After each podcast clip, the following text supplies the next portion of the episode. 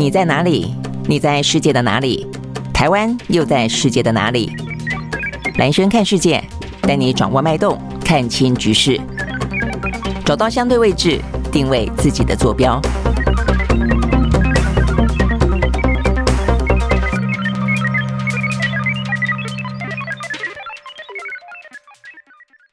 家好，我是兰轩，欢迎收看今天的兰轩看世界啊！很快的一个礼拜又过去了啊。那这个礼拜的话呢，呃，这个当然对全球来说的话呢，呃，最突然的意外的讯息是来自于一个虽然对我们来说有点遥远了啊，但是秘鲁的这个政变啊，呃，说是政变，其实一般来说政变就是说呃，可能就是呃在野的要去推翻执政的。但是这次秘鲁的政变的话呢，他们的说法是说，对在野或者国会确实是想要去弹劾哦这位总统，但是总统自己的话呢，呃，做出了一些呢违反宪法规定的事情，所以他们呢称为叫自我政变啊，所以呢等于是这位呢。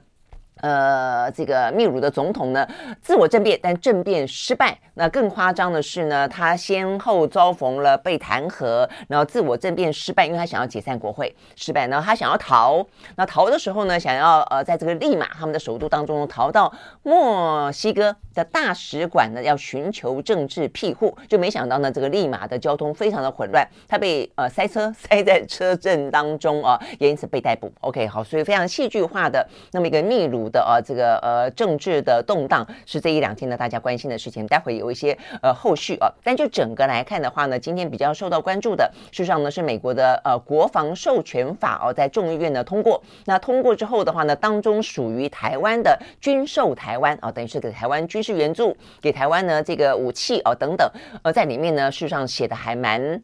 蛮白纸黑字的啊，那当然这个众议院通过之后还要经过参议院，参议院通过之后的话呢，还有美国白宫哦。那如果说呢，呃，整个的一。一连串的通过的话呢，在当中我们看得到的是，整个全世界至少就美国眼中的世界地缘政治的风险来看的话呢，呃，里头所载明的军援的对象，早就已经台湾的重要性超过了乌克兰。我想这个是呢，在今天蛮受到关注的部分哦。好，但是一连串的部分，我们先从呢，呃，这个全球大家关心的我们的生活当中的财经来开始说起啊。这当中也包括呢，中国大陆他们的疫情呢，慢慢慢慢的解封了哦。好，那像这个疫情。情解封的状况，呃，但是伴随着啊、美国的这些经济的前景了啊，那呃，在连续好几天下跌之后呢，今天啊，这个今天的话呢，看起来状况是还不错，是以呢呃上涨的状况啊，欧美股市上涨做收的。那台股到目前为止的话呢，也是上扬。我们先从这部分开始看起。好，在美国呢，道琼工业指数啊，这个上涨了一百八十三点五六点，收在三万三千七百八十一点四八点，涨幅是百分之零点五五。纳斯达克指数上涨一百二十三点四五点，收在一万一千零八十二点，涨幅是百分之一点一三。S&P 500呢上涨百分之零点七五，另外呢，费城半导体涨了百分之二点六七。好，所以呢，这个是上扬的美国股市。那欧洲的话呢，三大股市当中，呃，德国是小涨百分之零点零二哦，但是呢，英国、法国都是下跌的。英国呢跌了百分之零点二三，法国跌了百分之零点二。好，那其实听今天呢带动美国股市上扬的部分，除了美国自己哦，这个谈到有关于升息啦、通膨啦等等话题，有一些叶伦的新的谈。谈话。受到关注哦，也让大家家呢稍微的呃这个担忧的情绪缓和一点点之外的话呢，也跟中国大陆的疫情呢很明显的越来越放宽有关啊。这个放宽的话呢，越来越多的一些什么呃，我们在讲到它的呃优化措施之后，又加了新十项。那这个新十项的话呢，呃，目前的内容以及这个过程当中呢，没想到呃，我们台湾的郭台铭郭董呢扮演了相当的角色，他写了一封信啊，这个给中国政府啊，呃，最近呢台湾的这些。企业家还蛮常写信给不同国家的政府的哈，这个先前的话呢，台积电呃，当然是因为啊，美国政府啊，这个迫切的啊期待呢，呃，这个台积电去亚利桑那州设厂的关系，所以我们也写了一封啊，有点像信，也有点像报告啊，跟这个美国方面说，你要我去可以啊，而且投资这么大的金额，从一百二十亿到一百四上涨到啊，这暴涨到呢四百亿的美金哦，上兆的台币，那你得要给我们一点。相关的优惠啦，帮我们解决一些问题嘛。我说他也是写了一封长长的信，列举了呃这个六大难处啊。这个是在先前台积电啊，过去这几天呃算是全球新闻的焦点。那呃今天的话呢，没想到就富士康的郭董啊也写了一封信。那他写给的是中国政府啊，所以呢呃其实就产业的角度来看，显然台湾正在扮演啊相当关键的角色。虽然各自啊这个台积电跟鸿海啊他们的呃这个在产业链当中的位位置而不同，但是呢都是相当具有分量的哦。那所以呢，对于不管美国的这个第一大经济体来说，呃，中国这个第二大经济体来说，哦，都是呢相当的具有一些影响力的。好，所以呢，在这个中国的疫情解封的过程当中，哦，这个原来郭董的一封信呢扮演了相当的角色。这是来自于呃国外媒体的报道哦，还不是说郭台铭自己说哦。OK，好，所以这个部分的话呢。是在今天看起来，这个欧美股市当中，尤其美国股市上扬的原因。好，那讲到这个部分的话呢，我们就来看看啊，这个在叶伦，我们先看叶伦，叶伦的一些相关谈话里面怎么样子啊，这个鼓舞了美国的股市。呃，叶伦的话呢，他最主要啊是在呃昨天呃出席了一个场合，呃，这个当中呢提到了有关于呢美国的升息啦、通膨啦，因为他过去担任过联准会的主席嘛，啊，所以呢，其实这方面的话，他也是相当的了解大家对于他。这方面的谈话呢，也是给予呢相当大的关注。那他特别提到说呢，呃，这个先前啊，这个呃，不管是鲍尔啊，这个联准会的鲍尔采取这些措施，以及市场当中看待接下来明年呢，美国呢难免的会要陷入衰退这件事情。呃，他昨天啊，这个谈话里面特别提到说，他认为美国市场是可能还是一样可能避开衰退的哦。那所以这个话听起来对于市场来说，当然啊，这个就是。有点呢，这个舒缓了原本的非常紧绷的情绪啊。那但是他为什么他有什么道理去说美国的经济衰退其实并不是无可避免的呢？呃，他的说法是说，因为目前看起来，呃，美国并没有薪资跟物价的螺旋上升哦，这个两相呃就不断的牵引啊，不断的上升。另外的话呢，租金的价格也开始呢见顶了，开始慢慢回落了哦。那包括呢这个供应链啊，目前瓶颈看起来也慢慢的舒缓了哦，这个断。链的风险跟危机，目前呢都慢慢的啊，这个趋向于恢复正常的路上哦，也因此他认为，照这个状况继续看下去的话，其实呢未必啊，未必呢，呃，这个其实就是不能够呃让它是属于一个软着陆啊。他强调呢，他相信美国呢正在走在降低通膨的正确道路上啊，意思就是，虽然眼前通膨还没有那么快的被压制住，但方向是正确的啊。好，那所以呢，我想这个部分一开始。是啊，其实也就是在叶伦担任联准会会主席的时候，他们可能错估了啊，等于他卸任没多久，他错估了整个通膨的严重性。那所以呢，等于是方向错误啊。那但是现在他说，呃，是认为呢是走在一个呃降低通膨正确的道路上哦。那所以这个部分的话呢，是哦，昨天叶伦的谈话里面让大家觉得比较似乎啊，呃，可以有一个比较新的期待的部分。好，但是我们也看到这个相关的报道里面特别提到说。呃，这个部分啊，讲到的是呃一个研究公司啊，叫 Data Track 啊，这个呃创办人他昨天发布了一个报告。这个报告的话呢，是运用了美国联准会纽约联准会的一个呃模型啊，那去推估。他说呢，呃，美国明年啊，这个经济呢还是可能要衰退的，只是说他在讲到的部分啊，他说第一个百分之百啊会因为呢联准会的升息而陷入衰退。那只是说，也有人说是软着陆嘛，啊，就也是衰退啊，只是没有那么的严重了哦。那呃这一份呢，呃这个 Data Track 还并没有去特别。针对是不是软着陆或硬着陆去做回应啊？但他但是他强调的是百分之百会衰退。那再来一个是时间点，他的时间点呢是落在呢，他说呃美国的经济很可能是在明年的下半年，呃在欧洲的国家呢呃这个面临衰退之后哦，他会跟着呃步其后尘啊，所以呢意思就是说呢，一般啊我们先前在讲的时候呃并没有那么明显的去区分。欧洲跟美国啊，这个可能呃陷入衰退的时间落差啊，把它当做一起来谈的时候，都觉得明年大概上半年的话呢，就会有衰退哦。但是就这个模型跑出来之后，他们的说法是说，欧洲会陷入衰退啊，先陷入衰退，那之后才是美国。那美国可能会在下半年。OK，如果这样说起来的话，就变一明年一整年啊，此起彼落的啊，这个都是主要的经济体呢会陷入衰退。好，所以呢，这个未必是好消息了哦。但是总而言之哦，一好一坏，一个是耶伦的谈话啊，一个是呢这个相关的。呃，研究公司呃所发布的相关报告，好，所以呢，这些都是跟呃这个嗯经济衰退哦、可能状况，包括升息、通膨有关的讯息。那另外一个的话呢，就比较好的消息，大家有所期待，就是中国的疫情解封。好，所以呢，这是另外一个重点哦。那这个中国的疫情解封哦，到目前看起来的话呢，呃，这个放松哦，目前放松的话呢，现在看起来大部分的内容了哦，就已经是第一个，它已经可以放松哦，跨省市之间的流动了。那第二个的话呢，这个核酸检测也不见得就要天天都做了。那再来一个的话呢，属于轻症者或者无无症状者，在符合若干的条件底下的话呢，可以接受居家隔离哦。所以这个部分已经蛮符合哦，而且呃符合我们哦，像台湾跟其他的欧美国家可以去理解的，就我们曾经经历过的措施。那那所以现在显然的，中国呢也走在这个呢呃开始放宽防疫的路上了哦。好，那所以这个部分的话呢，跟随这个部分。呃，现在啊、哦、还没有呢，整个的呃人事更迭的呃这个中国大陆的国务院总理李克强，呃，在昨天啊、这个接见呢到中国的世界银行的行长的时候啊、还包括了这个 IMF 哦，实际上这些都是蛮大的哦，这国际机构都很关心中国啊、目前的。呃，疫情风控的状况，以及目前呢，呃，经济啊这个复苏的状况，那所以呢，在这个过程当中，李克强特别强调说呢，呃，中国最新的疫情情势变化呢，就因应这个新情势呢，有个新做法。他说呢，这个进一步优化落实的防防控的啊这个新十条。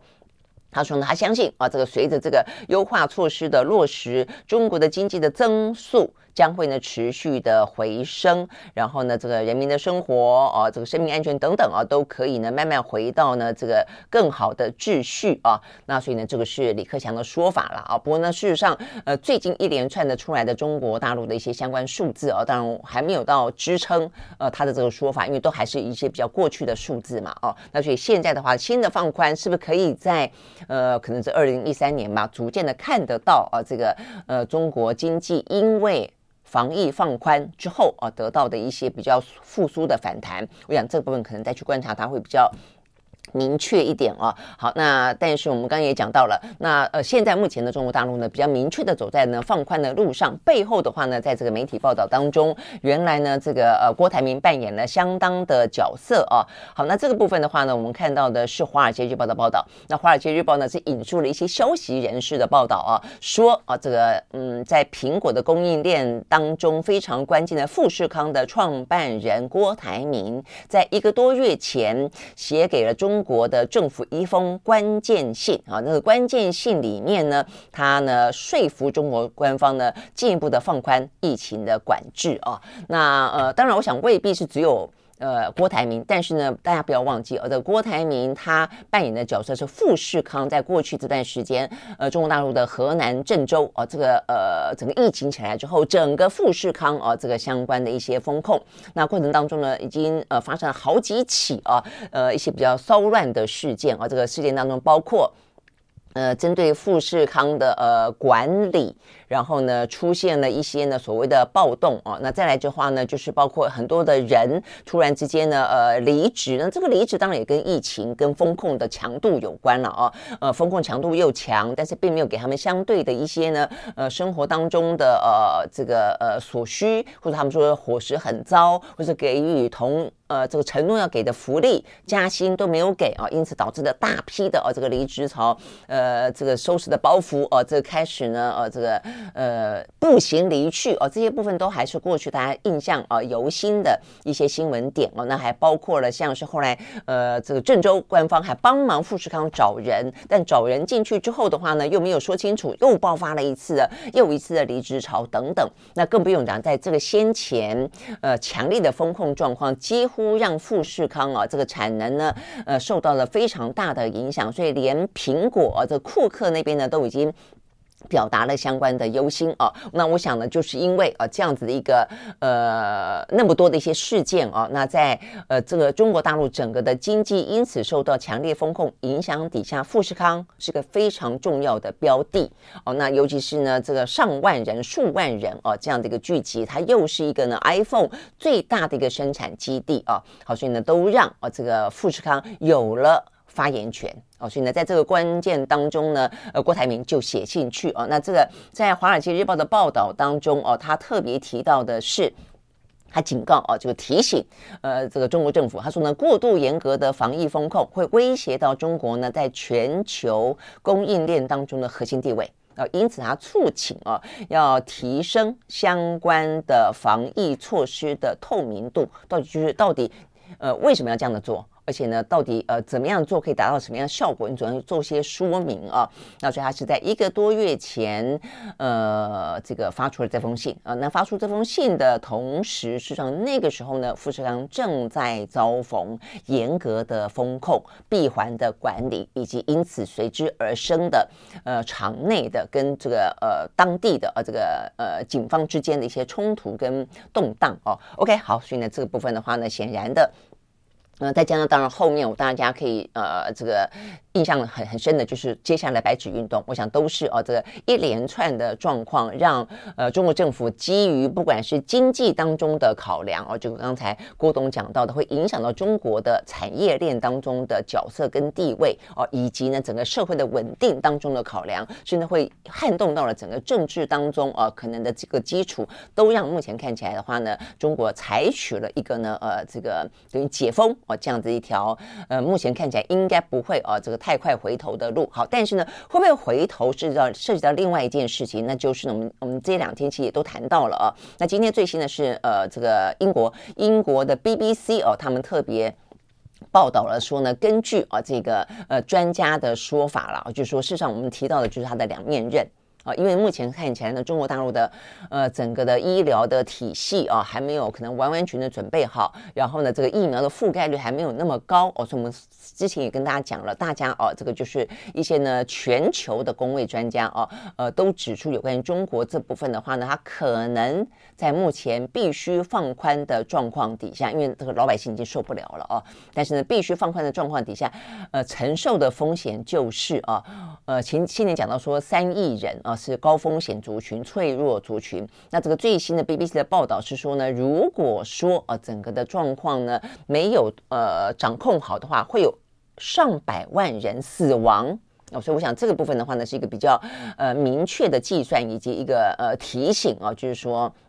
因为呢，虽然哦说这个 Omicron 最新的状况是致死率偏低的哦，但是呢，如果说依照我们先前看到的中国大陆的数字，呃，八十岁以上的呃这个老人家，他其实呢疫苗覆盖率非常低的话，呃，甚至完完整打成打到两剂的哦，可能都差不多六成左右而已的话哦，那其实一染疫他们的风险还是高的。好，所以呢，呃，可能会迎来的是，我看今天报道说是百万人啊，百万人的死亡。好，所以这样的一个状况的话，真的就是考验着啊这个。中国大陆的防疫能力了，一方面放宽，但是一方面防疫是不是能够掌控的好？OK，好，所以呢，这是有关于讲到呢。呃，这个中国大陆哦，他们现在目前的话，大家期待的是他们的呃防疫的路哦，这个越走越宽，呃，就是风控的路越走越宽哦。但是的话，呃，随之而来的风险哦，是不是可以得到有效的掌控？否则的话，很可能就会又再次的反扑，又再次反扑之后，会不会又重新要风控？我想这个部分是大家哦所关心的部分哦。那目前看起来的话呢，呃，除了这个，如果大家讲到说风控会越来越放宽的话，那其实照理来说，很多的国。家就会开始觉得说，哦，那我们可以呢，在跟跟中国大陆恢复呃更多的往来了，尤其是如果它边境的管制啊，呃，目前有消息说会变成呃这个三加三加 N 吧，哦，总而言之啊，它会往这个连边境啊，这个都会隔离啊，都会采取一个比较放松的方式的话呢，就会更进一步的呢恢复啊这个呃中国跟全球各个地方的呃这个贸易往来。好，所以今天另外一个消息蛮受到关注的哦，那就是。我们跟大陆之间，所以是不是也可以恢复往来呢？呃，这个部分的话呢，呃，我们看到的媒体哦都蛮大幅度度的报道。这个联合报讲说，我们输中国大陆的水产呢，几乎目前全都被禁哦。那这个自由时报也放在头版的二条哦，说百余家的公司哦，呃，这边讲说百余家，但是呢，联合报说有八百多家哦，但是同样的这就是都是只有一家。被允许输入，那这个部分的话呢，事实上我觉得对于台湾来说，当然它就有一些比较复杂的政治跟经济啊部分的一些考虑了啦。在过去一段时间当中啊，这个两岸的。呃，关系呃冰封哦，那最主要当然是因为美中哦这个两权两大强权的角力，台湾不断被当作牌哦，当作筹码来去呃这个呃冲撞中国大陆，所以搞得呢台湾跟中国之间的关系哦也越来越紧张。那加上民进党政府哦，呃不管是一些意识形态的关系，还是因为选举的需求的关系，所以总而言之，两岸几乎是没什么往来啊。那在这样的过程当中的话呢，中国大陆哦，我觉得他们就采取了一些呢比较政治上面。是属于一些呃报复性的行为啊，就不让台湾的水果啦、啊这个渔产啦过去。那 OK，但是呢，呃，随着美中之间，我们就讲，连美中之间呢都已经开始呢在设置护栏，都恢复往来跟这个沟通了。那两岸之间，呃，不能也慢慢的恢复吗？在一个即便还是有一些紧张关系的状况底下，生活层面的、民生层面的、经济层面的，不能交流吗？哦，所以呢，在选举前，其实呢，包括像小三通的恢复，就有不断的啊这个竞选金门。的这个县长的候选人提出来讨论等等哦，但目前看起来的话呢，显然的哦，呃，讨论是这样讨论哦，但是我们的政治上面似乎呢，台湾还没有解封。那对岸是不是呃有更积极的呃行为行动哦？我还是说他在等待台湾？我觉得这部分的话呢，透过这件事情哦，看起来的话呢，非常值得被关注哦，因为照这个样子说，我们选举也过了啊，美中的这个看起来最。尖锐的斗争的时期似乎也过了，那是不是呃两岸之间针对这些呃农渔产品也应该放宽了呢？好，但是这个事情讲的就是，呃，事实上呢，中国大陆在去年四月。公布了呃这个新的食品进口的标准，这个标准就是呃全球不只是台湾哦，全球的业者要进口食品到中国大陆都必须要完成登记跟注册哦，所以就是要有一些让它可以呃这个列册啦哦，所以呢非常的清晰可循。我想这个部分可能也跟疫情哦有关系。好，那如果说呢没有完成注册的话呢，大陆海关就会暂停它进口。OK，好，那对台湾来说的话呢，呃，全球都要面对这样的一个状况，并不是台湾独有哦。所以如果说是台湾独有，那就台湾被穿小鞋哦。但是如果不是的话，其实去年四月啊，这个呃公布以来，那台湾应该要去应应才对哦。所以我想这个最大的新闻点，除了说、呃、台湾的被被禁了，但你进一步去问为什么台湾被禁呢？因为我们并没有。呃，去符合它的法令新规定哦，说要去注册，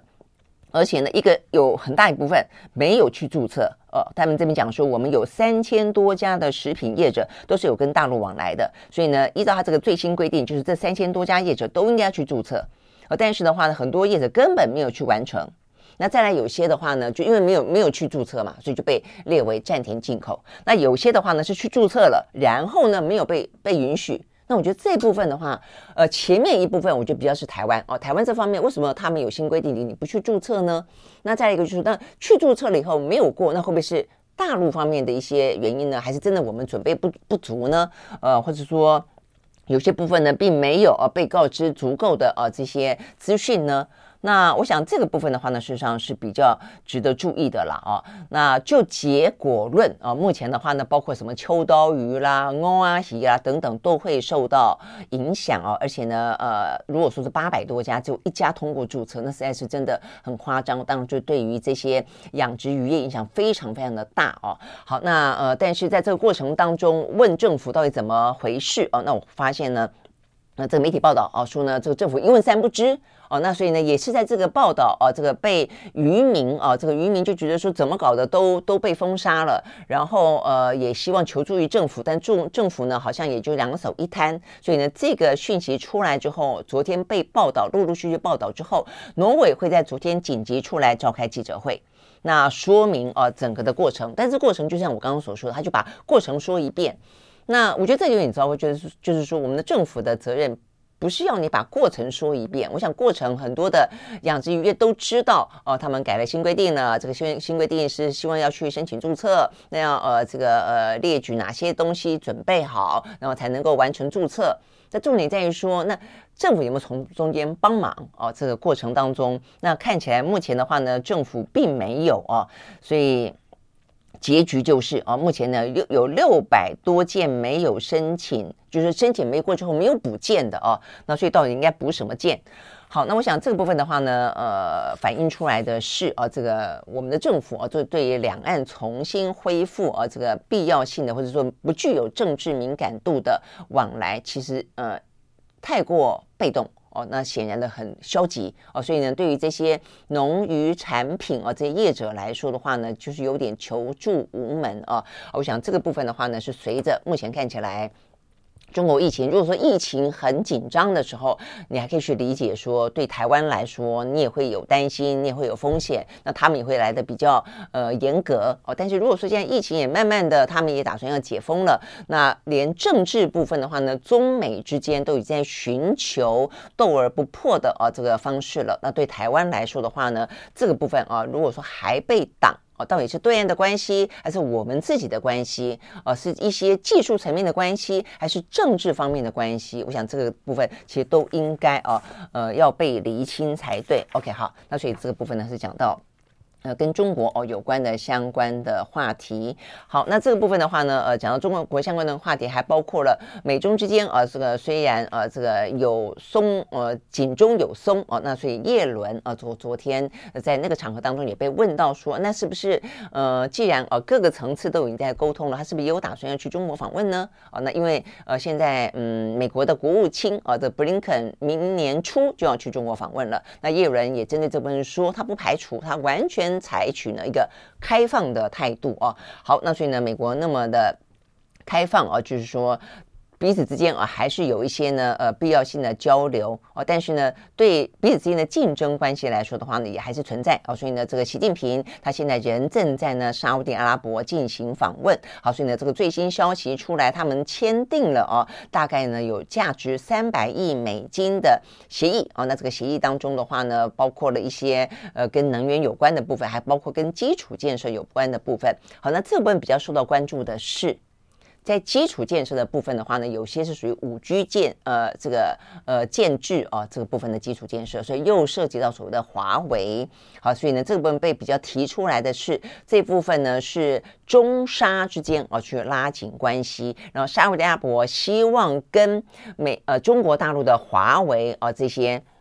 呃，五 G 呃，这个算是蛮嗯表现很好的公司，能够有进一步的呃来协助他们呃做一些呃建制啊，这个五 G 的建制啊。但是这部分的话呢，因为美国跟沙乌地阿拉伯就算关系不好，但是还是有很多贸易往来，他们就担心说，如果沙乌地阿拉伯用了中国的华为作为五 G 啊这个基本上的一个铺设的话，会不会到时候又涉及到呢？呃，他们窃取了一些呃美国的啊这个呃资料啦等。等啊，就透过一些贸易行为啊，这个又会影响到美国的国安啊，所以总之啊，这个美国对习近平这一趟的访沙之行啊，尤其是这方面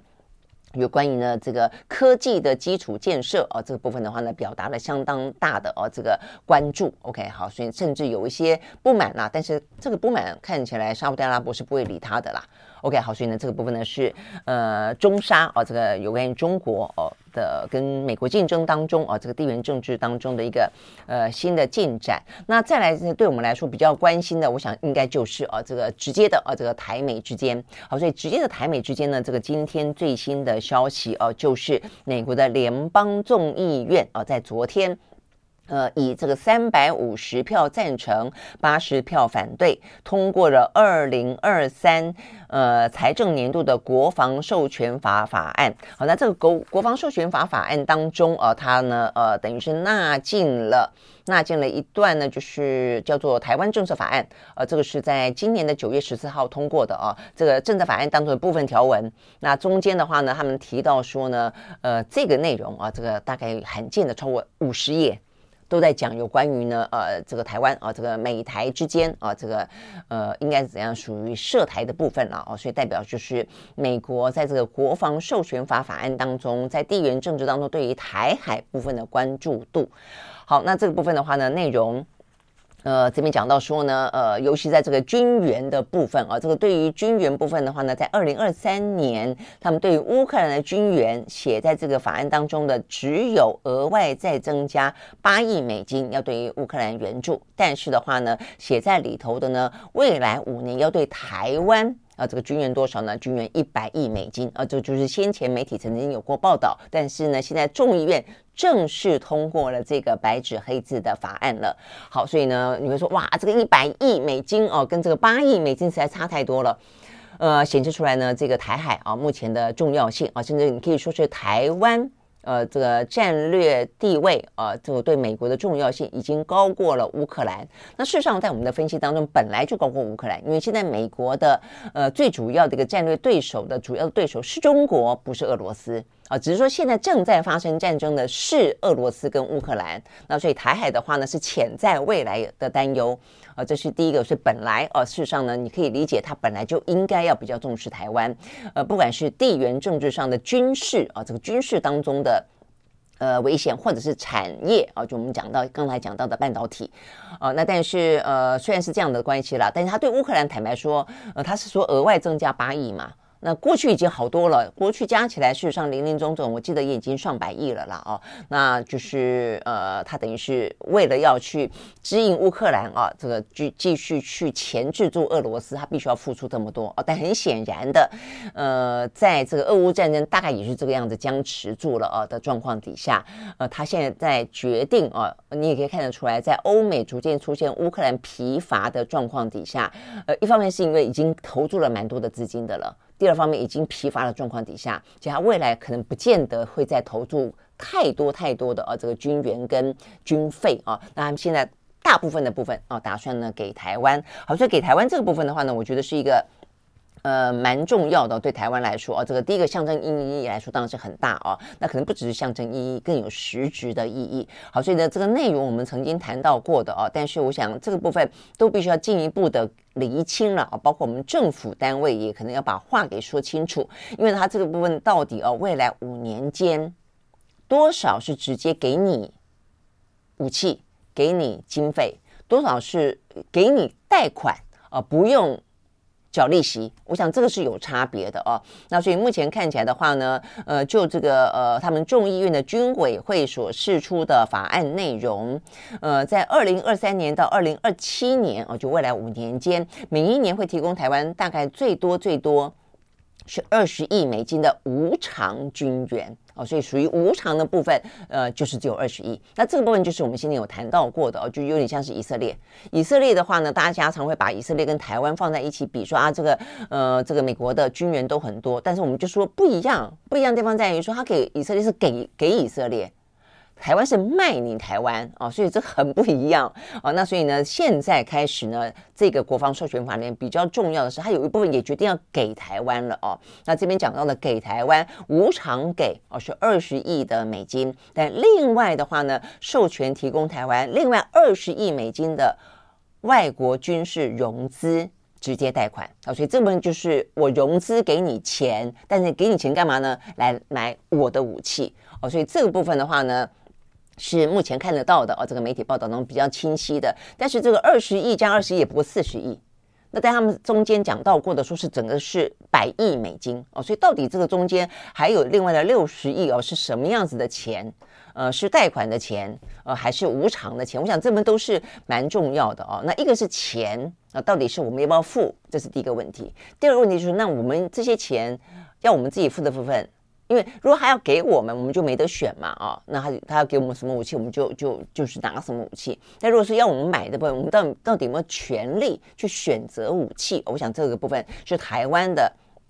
军事专家呢，特别的关注啊，也特别的提醒的部分啊，就是是不是可以拥有我们想要的？那像先前爱国者飞弹三啊，我想这个是我们所需要的，可能就是，但是其他的部分呢？呃，OK，我想这个部分的话呢，是属于这样子的一个呢，呃，国防授权法的法案当中，我目前通过的内容里面，值得大家关注的啊，就是说，呃，有更进一步的。啊，但是这个更进一步的部分有钱的问题，哦，就涉及到我们的预算的问题，有我们采买的呃这个武器是不是符合台湾的防卫需要的问题，或者只是去消化呃美国的这个军工产业啊，他们所期待的。呃，这个呃大笔生意的问题，那当然还有一个就是说，到底是好是坏啊？就当台湾的角色在美国的法案当中看起来很明显的已经重要过于乌克兰的时候，呃，对台湾来说，那这个部分的话呢，呃，或许其实是另外一种隐忧啊，就是在未来啊，战争的可能性啊，依旧是存在的。OK，好，所以呢，在这个部分我们看到啊。这个呃，国防授权法法案啊，他们还特就是还呃，除了这个钱之外，里面还特别提到了哦，一些要求美国政府呢要加强呃对台湾哦这个相关的一些呢军事的互动哦，他这边有一些描述，我觉得对于台湾来说也是要相当的去警觉，就是说我们在美国人的眼中哦到底是什么样的一个存在啊？呃，这边讲到说呢，呃，这个法案里面特别说。授权美国总统为台湾打造一个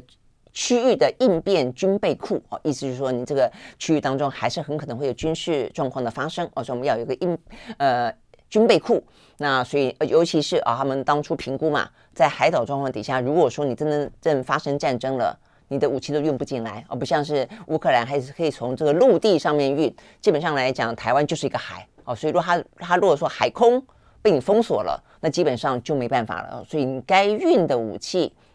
先储备出来，起来的武器必须要先做储备啊。所以这段时间我们就在做这样的一个事情嘛，哦，所以这个叫军备库。那另外的话呢，要赋予台湾跟北大西洋啊，这个北约啦，北约组织啊，跟这个东南翼的国家啊，这个等等的，希望能够赋予同等的待遇啊。所以这个就是先前呃曾经一度在美国的国会当中讨论的，所以就是呃。等于是等同北约的待遇哦，但是后来并没有通过哦，所以他这边等于是呼吁啊，那这个众议院目前的版本当中写起来是希望能够哦，就希望美国政府能够赋予台湾。等同北约的待遇，那这个等同北约的待遇就是可以优先取得美国的超额的防卫物资哦，所以这个部分的话呢是内容的另外一个重点。那再来的话呢，他也特别提到说呢，当我们交付啊这个军备给台湾的时候，法案也要求美国的国务院跟国防部要优先处理。而且呢，不得以包裹出售的方式呢延迟处理啊，所以讲到这就过去了。过去很多的话呢，我们要他们也不见得给，都是要等啊，一包给你啊，一包给你里面呢有你想要的，有你不想要的等等。那现在显然的啊，呃，美国的国会啊，他认为台湾目前这个状况已经是非常的一个严肃的问题了啊，所以不再能够跟过去一样稀里糊涂的乱搞啊，就是说希望要优先处理。而且呢，不能够以包裹的方式来处理。那最后一个，我觉得也是蛮重要，是台湾不断的表达。但是事实上呢，你说美国有多么的重视台湾，呃，这一点没做到的话，我都觉得其实很多东西都像是哦空口说白话。那就是我们参与相关的军事演习，因为如果当当战争真正发生的时候，呃，我们说啊，什么美军会不会加入啊，等等等。目前来看的话，他第一个他未必会驰援。如果真的驰援的话，你没有任何共同联合军演的经验，突然之间，呃，这个你要共同合作，其实是会出现非常非常多的问题的哦。这是非常多的一些军事专业专家都这样的讲，而且不断的提出呼吁哦。比方说环太平洋军演，你连中国都曾经邀请他参加过了，台湾。既然被你看得那么的重要，你既然没有邀请台湾参加过联合军演，所以我们跟着这个作战的体系，整个呃军事情报的互动，整整个呃这个战管其实都没有呃真正的协同作战过啊。好，所以呢这一份的国防授权法法案也以国会意见，这个国会意见被 quote 起来的意思是国会意见就只是意见啊，没有强制性啊。所以我觉得这也是一个嗯呃看他虽然写出来了啊，但是其实到底能够有多多大的意义啊？他的。用国会议员的方式啊，特别点出说，跟台湾举行联合军演，实际上是改善战备能力的重大元素，所以呼吁哦要邀请台湾的海军参加二零二四年的环太平洋军演。好，那所以呢，呃，但是问题是这些东西都写了啊、第一个就是说，到底呃政府啊有多大的强制性，非得要采用不可，这是第一个。第二个，这也不是众议院的法案啊，你还要经过参议院同样的同意哦。那之后的话呢，参众两院同意才会形成呢，让白宫啊这个的主人去签署啊这个样子的一个正式的法案。所以呢，坦白讲还是路迢迢了啊。那只是说从这个过程当中，你可以理解到说呢，其实在他们的眼中，台湾嗯濒临战争的可能性啊，这个风险实际上是真的一直存在着的。那所以呢，他们呃用什么样态度啊？这个面对啊，如果兵战的话呢，台湾是一个什么样的局面？那他们可能会跟台湾保持什么样的一个关系啊？但是这个关系当中的话呢，又有多少的复杂因素在这边呢拉扯着啊？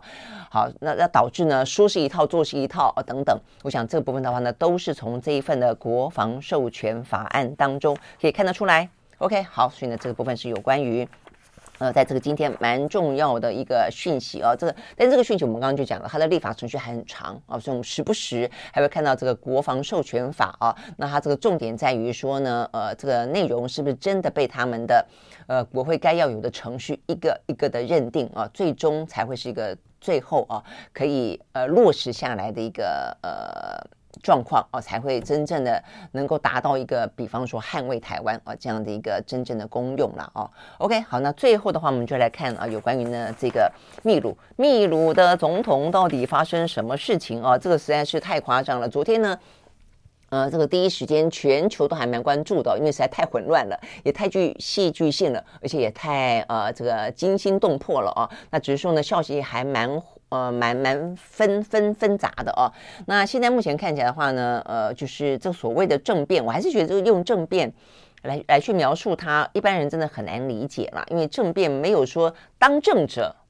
发动政变的啊，那所以呢，呃，整个的过程反正就是我说他们叫做自我政变了，就事实上是国会要弹劾这位总统，那这个总统呢，为了要让自己免于被弹劾，他就要去解散国会。那这个解散国会的过程当中啊，被国会认为是违宪哦，那但是呢，他要捍卫自己，所以呢，他不但是要解散国会，他还宣布了戒严啊，所以这些部分的话呢，都让呃这个。整个的弹劾本来未必会过关的，但是呢，更加的引发了同轴敌敌忾啊，觉得这个总统呢就是在进行一场对国家整个的政变啊，所以一开始的呃这个弹劾是呃国会对总统的弹劾，但总统对国家的体制呢呃进行了破坏，他们认为这个叫自我政变啊，所以呢，它包括戒严，包括呢解散国会，后来呢呃通通都没成功，那反而是国会的弹劾他成弹劾成功了，那所以这个部分的话呢就让啊。这位秘鲁的总统哦，这个卡斯蒂约就只好逃跑。那逃跑的过程当中呢，在立马碰到大塞车，那所以他要。到啊，这个墨西哥大使馆里面寻求庇护的途中，被他自己过去曾经的总统护卫给逮捕起来了。所以目前的话呢，锒铛入狱啊。所以呢，这是非常戏剧性的有关于秘鲁总统啊，呃，被说啊，这个叫做自我政变失败的状况。好，但是事实上目前看起来，我昨天也讲了，这个看起来秘鲁的状况，嗯，也不只是这位啊，这个卡斯蒂约的问题而已啊。因为如果只是他的问题的话，不会六年之间换了六个总统哦，所以显然的制度本身是有问题的哦，所以我今天也看到了，嗯，有国际的呃这些呃地缘政治观专家在检讨哦有关于秘鲁的体制问题了，就就我昨天有讲到的，就是他有一个叫做呃你要呃解散国会，你可以透过一个叫做呃不是，就国会要弹劾总统，你可以透过一个叫做道德无能为理由哦来弹劾总统。这实在是真的有点抽象。如果说你说政府呃总统违法，比方他贪污啦，呃他他呃这个多半是贪污啦哦。那呃如果说你有些做了一些违法的事情的话，那很明显，那所以你就不配哦、不配做总统。那所以呢，我就弹劾你。但你说呃道德违法，这个道德违法很抽象啊，是什么私德吗？嗯，还是呃很多就很容易以政治斗争为实，然后以道德无能为名。就进行呃相关的弹劾嘛，我想这是为什么在过去的六年当中，竟然换了六个总统的原因啊。所以呢，这个部分就是说，大家在检讨说秘鲁的呃政府的政呃，体制哦，确实是，呃，问题很大的。所以第一个是有关于他可以用道德无能的方式哦来弹劾总统，导致了政治的不稳定。那第二个当然是整个的秘鲁啦，哦，他整个的呃一些呃贪腐啦，呃这个走私啦，毒品泛滥啦，政商勾结啦，确实也一直都是秘鲁啊这个政坛当中啊非常呃黑暗的一面，腐败的一面。那再来一个就是说，他们也特别提到说，呃，秘鲁啊，他们整个的。中央跟地方的结构，地方的呃这个权力很大，那中央相对来说比较弱，那这个加上呢政呃中央政府的。呃，这个就是过去这六年间呢、也非常的呃，就是不得民心哦，所以呢，地方的民粹不断的兴起，那所以导致了整个的呃秘鲁的中央地方失衡、哦，所以呢，呃等等，这些都是呢让啊这个秘鲁的政治非常不稳不稳定的原因哦，所以这是一个比较大的结构性的问题，所以他们去讨论说，如果这个问题不解决的话，呃，会不会再次的上演啊？有关于呢这个秘鲁的总统被罢黜。哦，这样的一个状况哦，未必不会啊，这是第一个大家关心的。那第二，第二个就是这位总统啊，这位总统比较值得谈的部分，就是说我们昨天也有特别提到了，他是呢在过去的几几十年间，呃，出现一个比较嗯难得的啊，就是说算是一个比较劳工阶层，他甚至做农民啊，农民出身的，在秘鲁的高原地呃地带偏远的地区啊，因为。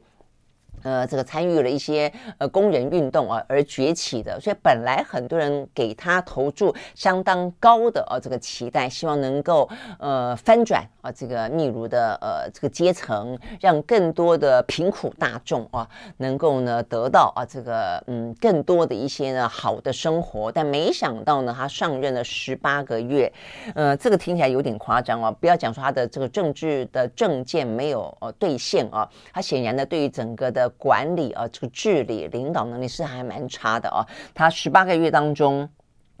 呃，五度内阁改组，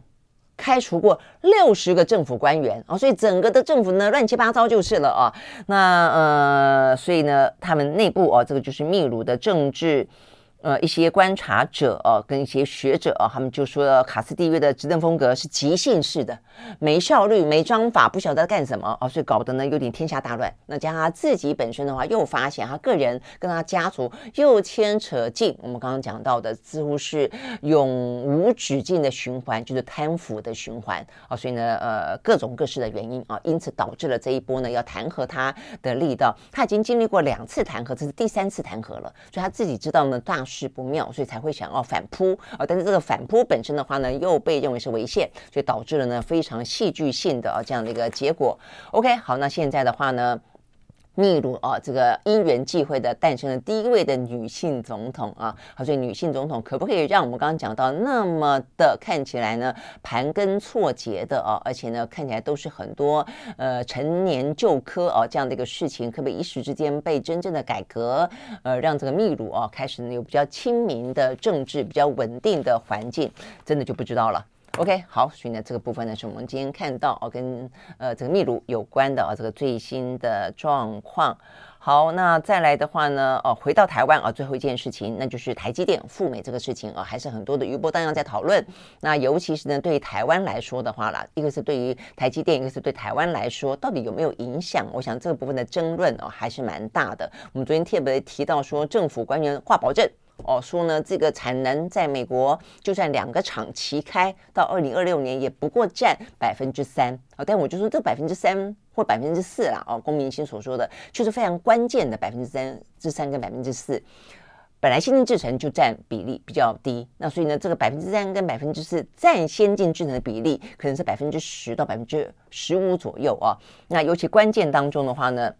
这个我看后续很多讨论了哦，就是包括说呢，呃，不只是台积电去啊，那台积电去之后，很多的生态圈产业链会跟着去，因为台积电自己一个人生产，它它不可能去完成所有的事情嘛啊，在台湾本来为什么台湾会那么的重要，就是因为我们构成了一个非常重要的半导体的产业链，呃，扮演半导体的生态圈啊，所以当台积电去去了以后的话呢，它的上游下游是不是要跟着一起去？好，所以呢，这个部分的话呢，就说台积电能不能够成功，还要看这个生态圈可不可以建立的起来。好，但是呢，可不可以建立的起来，这就是两面刃了。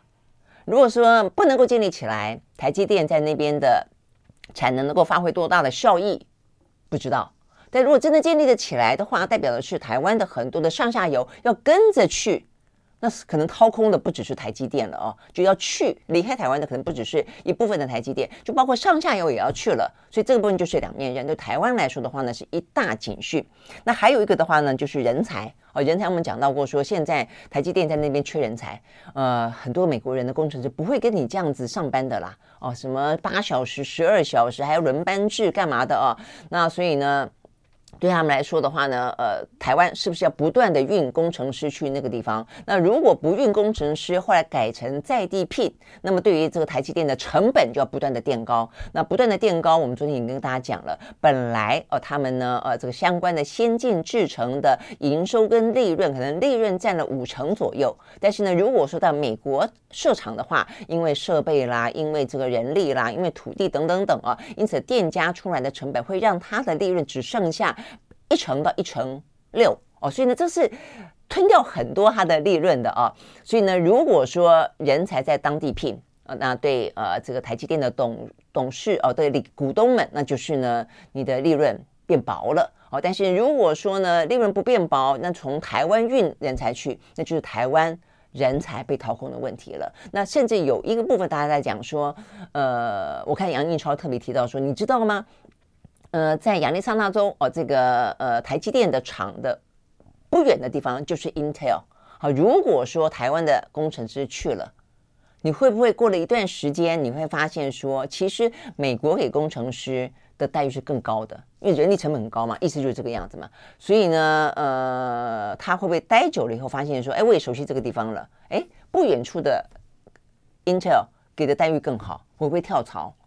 那如果会的话，因为过去来说的话呢，在台湾的工程师也就是习惯台湾了，你可能没有到美国去感受哦，或者说去知道他有那样的一个呃福利的待遇。那你以前没去也就算了，现在去了那边的台积电，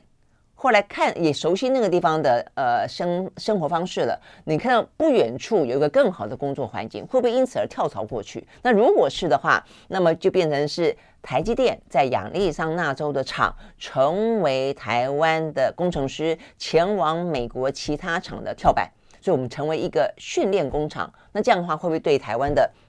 工程师来说，台湾的人才来说，因此进一步的掏空？这都是呢，呃，在昨天啊，这个有这两天啊，有关于呢台积电啊，在亚利桑那州的移机典礼啊，这个上机大典之后。大家呢，后续哦，余波荡漾，都还没有得到解答，而且持续担忧的部分。OK，好，所以呢，这是有关于今天比较重要的新闻。我们时间到了，我们呃下个礼拜一同一时间再会，祝大家呢周末愉快，拜拜。